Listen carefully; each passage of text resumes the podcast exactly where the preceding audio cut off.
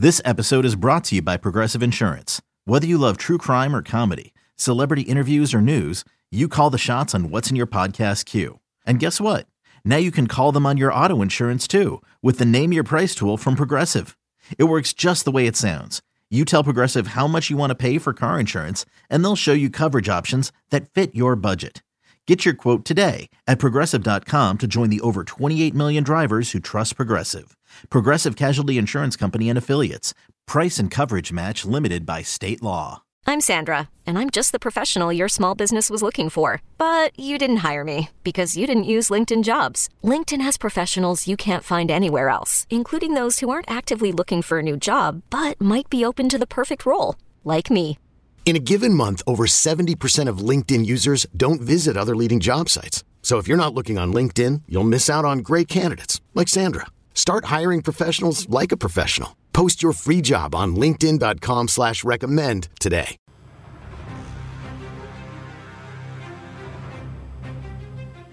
You're listening to BetQL Daily, presented by FanDuel Sportsbook, with Joe Ostrowski, Joe Giglio, and Aaron Hawksworth from BetQL. Welcome back. It's BetQL Daily presented by FanDuel Sportsbook. Joe O, Joe G, Aaron Hawksworth here on a Tuesday. The NBA starts tonight. We were going to have Dan Besbris of Hoopball on video with us last segment. A little technical difficulty, but we have him on the phone right now. So let's dive back into that. Dan, happy to have you with us. I believe you were about to dive into some win totals, the market there and some teams you like and the reasons to do so. So go ahead, pick up where you left off a few minutes ago. Well, first of all, I'm sorry to you and to everybody else that's been watching. I cannot believe that I'm that guy that's like, oh, no, the video doesn't work. I have to just dial in from a phone like it's 15 years ago. But here we are. I do think that I'm pretty sure that where I left off was fading last year's results when you can isolate COVID-related situations. And I want to make sure, again, that I sort of pick my words carefully here. Certain teams were impacted more than others by games missed due to protocols or positive infections. And for whatever reason, there seems to be this sentiment that those missed games are different than just saying, oh, a guy was injured for a long time. So teams like the Boston Celtics, the Toronto Raptors, we completely forget that the Mavericks had half of their team just marooned in Denver for about 3 weeks last year because they were infected and couldn't get home. These teams were crushed. I think the Heat, actually, you can throw in there as well, although they also had the bubble situation from the previous season. These are four teams, to me, that underperformed for a reason that people are just throwing aside, and so it's pretty easy. And now, admittedly, they might not all hit, but going to the positive on those teams, the over for those four clubs, if we just assume that some sort of average sets in and we sort of, and they only have like middling seasons when it comes to injuries or missed games, they can all pretty easily clear their number. So which specific overs and unders do you really like going into the year? So those teams I actually do like the overs on. I think Boston did some good things this offseason. They had a little bit of a rearrange, but moving Kemba Walker, who was kind of a bad fit on that team, not that he didn't play all that well, but he just sort of didn't fit. Bringing in Al Horford, a veteran presence, someone who can play position defense, give them an opportunity to go two bigs at a time if they want to. And then, again, just generally a team that's in better health. Remember, Jason Tatum missed time last year with COVID and then said he really wasn't himself for about 6 to 8 weeks, even after he got back. I like the Heat as an over. I like what they did this offseason, bringing in Kyle Lowry, just another veteran presence, someone who's a leader on the floor. They had a stretch last year about 3 weeks long where they had, I think, 7 or 8 healthy players, and everybody was just gassed. Dallas Mavericks, I like the over there. They basically got there last year despite the fact that they were missing half their team for about half the season. So that's one that looks pretty good to me. I love Luka this season. I think the NBA wanted him to be their MVP last year, and they'd probably be satisfied if they got it this season instead. And then the fourth team I mentioned was the Raptors, who now are going to actually play in Canada again this year. A small but also very large thing for that team. That was anything that could go wrong year. Did for the Tampa Raptors. So those are four overs that I like this season. And I can go into some unders, too, if you like. Yeah, go ahead. So the unders is actually kind of the other main tenet that I like to follow when I'm talking about season win totals, and that's generally fading teams that don't have continuity, which was probably a weird double negative way of saying don't bet on teams that shake things up, or do bet on teams that don't shake things up. They both make a lot of sense when it comes to season win totals. I also think, and one of the unders actually is on a team that's relatively continuous from season to season, but I'll give a different explanation on that one. Teams like the Lakers bringing in Russell Westbrook, they're going to get good as the season goes on. That's a team that'll figure it out because LeBron can kind of play with anyone, just his style works that way. But there's going to be a pretty significant gelling process, and the team is almost completely new season over season. Chicago Bulls had a win total that went up quite a bit year over year, and I actually like what they did from a personnel standpoint. Caruso, DeRozan, Lonzo Ball, these are guys that are good fits, but again, big-name players who haven't really done what these guys are now set to do have to figure it out together on the fly. So fading teams like the Lakers, fading teams like the Bulls, and then storyline is kind of the other, I think, big tenet that you can look at with season win totals. A team like the Phoenix Suns, who actually on the flip side to what we talked about with clubs like Boston and Toronto, had almost no games missed last year. Devin Booker, I think, missed 3. Chris Paul, 1 or 2. Ayton, 1 or 2. Mikael Bridges played in all 72 games of the regular season last year. That's unlikely to happen again for the 4 best players on one team, especially when you consider how deep they went into the playoffs, the shortened offseason. So a team like Phoenix actually strikes me as an interesting under, where, again, you're really just playing kind of a mean reversion game on a team that proved itself and is going to be a little bit tired. Aaron Hawksworth here. I also have a question. We were talking about the NBA MVP odds earlier in the show, and if you think, you know, the Nets might be one of the best teams in the NBA, why not throw some money on not Kevin Durant, but maybe James Harden, who might be, you know, the second best player on that team. Who do you like for MVP this year? So I hinted at it a little bit earlier. I think it might be Luka this year. I think the world sort of wants it to be his at some point soon. Having a full off season and a healthy team coming into the year is going to actually really help his case, because I think they'll get off to a better start this season. I like what you said, by the way, about the Nets. I think James Harden's going to have an amazing year. I think he's going to get a recognition level now playing in New York that he probably never really got in Houston. And people want to hate James Harden because his game is so different, but I actually really like him because he's the NBA player that doesn't just mash buttons on the video game. He's the one that opens up the system and sees how the game works and then just beats it that way. So I really like James Harden, but I think Luka's kind of my guy this year in terms of how I believe. Again, it comes down to this story arc thing. I think the NBA wants it to be someone new every year, and he hasn't even really been in the running yet. But he's the guy that I'm looking at as I think the nice story MVP. Dan, Eastern Conference looks like it's a 2-team race. It's the Milwaukee Bucks, defending champs. It's the Brooklyn Nets. They're the favorites, and if they stay healthy, and if Kyrie decides to follow the rules in New York City and shows up, they'll be the overwhelming favorites. But if you had to place a bet, if you had to go with a long shot in the Eastern Conference, right? If I take away the Nets and the Bucks, and I say, Dan, something wacky's going to happen. Someone else is coming out of the Eastern Conference. Where would you go? Because it's a pretty big drop off. Sixers, Heat, Celtics, Hawks, who had a nice run last year. Who would you bet on in the East beyond those top 2 teams if you wanted a long shot? It's either the Heat or the Celtics are my long shot there. There's too much turmoil in Philadelphia. They were kind of my, hey, don't forget about this team last season, and they almost squeezed through. I almost looked smart, but not quite. This year, I think you see a really nice bounce-back season from the Celtics. I don't think they quite have enough to get all the way to full surprise, where I think the Heat have a kind of a better blend. They have they've got Bam, they've got Jimmy, they've got Lowry.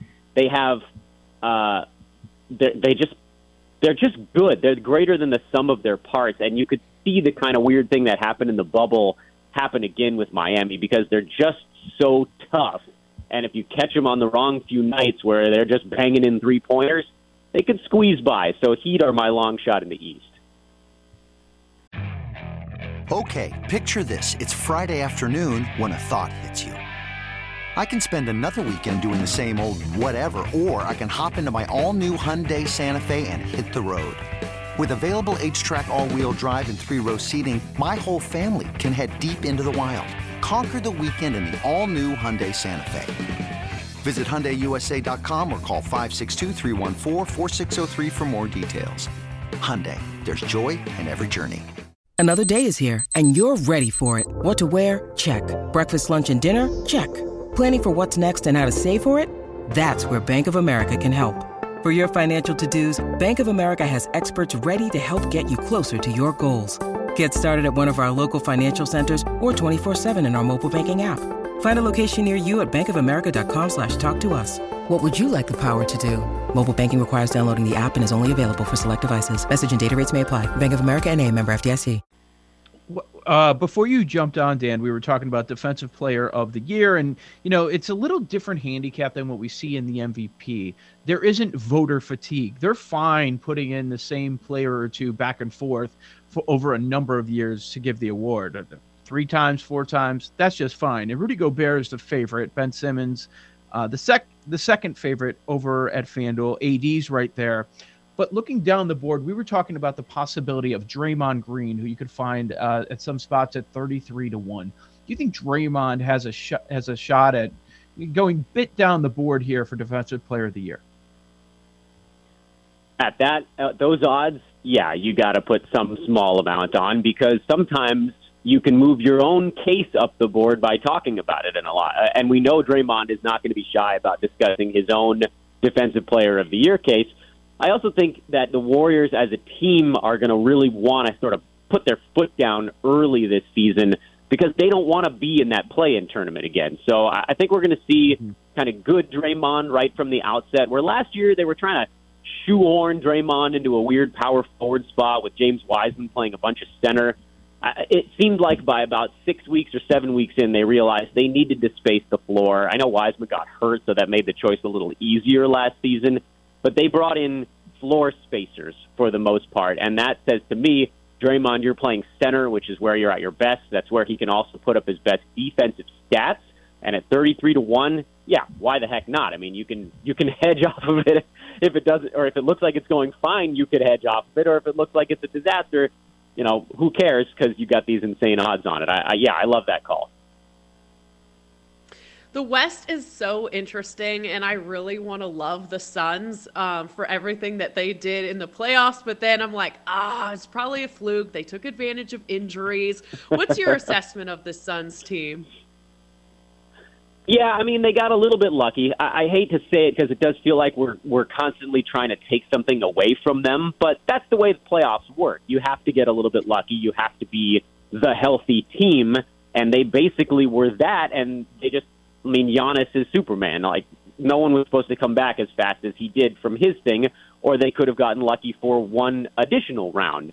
But, yeah, I mean, I think that all the things that you mentioned there roll into this sort of weird simmering pot for Phoenix, where now they have this contract thing going on with DeAndre Ayton. That's going to be a weird little negative. I don't think they're going to push Chris Paul as hard during the regular season this year, so that will be a little bit of a negative. And they will probably, just as a team, be less healthy this year. So that's a little bit of a negative. Then on top of that, you talk about, well, can this team, okay, let's say the Suns do have a pretty good regular season. They're like the 3 or the 4 seed in the Western Conference. What are the odds that they run into a 3 teams in a row that are missing at least one superstar? Relatively low. They'll probably get through... assuming they're a better seed, they'll probably beat a lower seed in the first round. But I think the Suns probably exit in the second round this year in the playoffs. I know I'm looking way down the line with that answer. Yeah. But, yeah, I'm with you on that one. I think that, you know, a lot of things went their way. And, again, that like these things have a way of evening out in the long term or even the 2-year short term. They're a good team, but they're not a great team.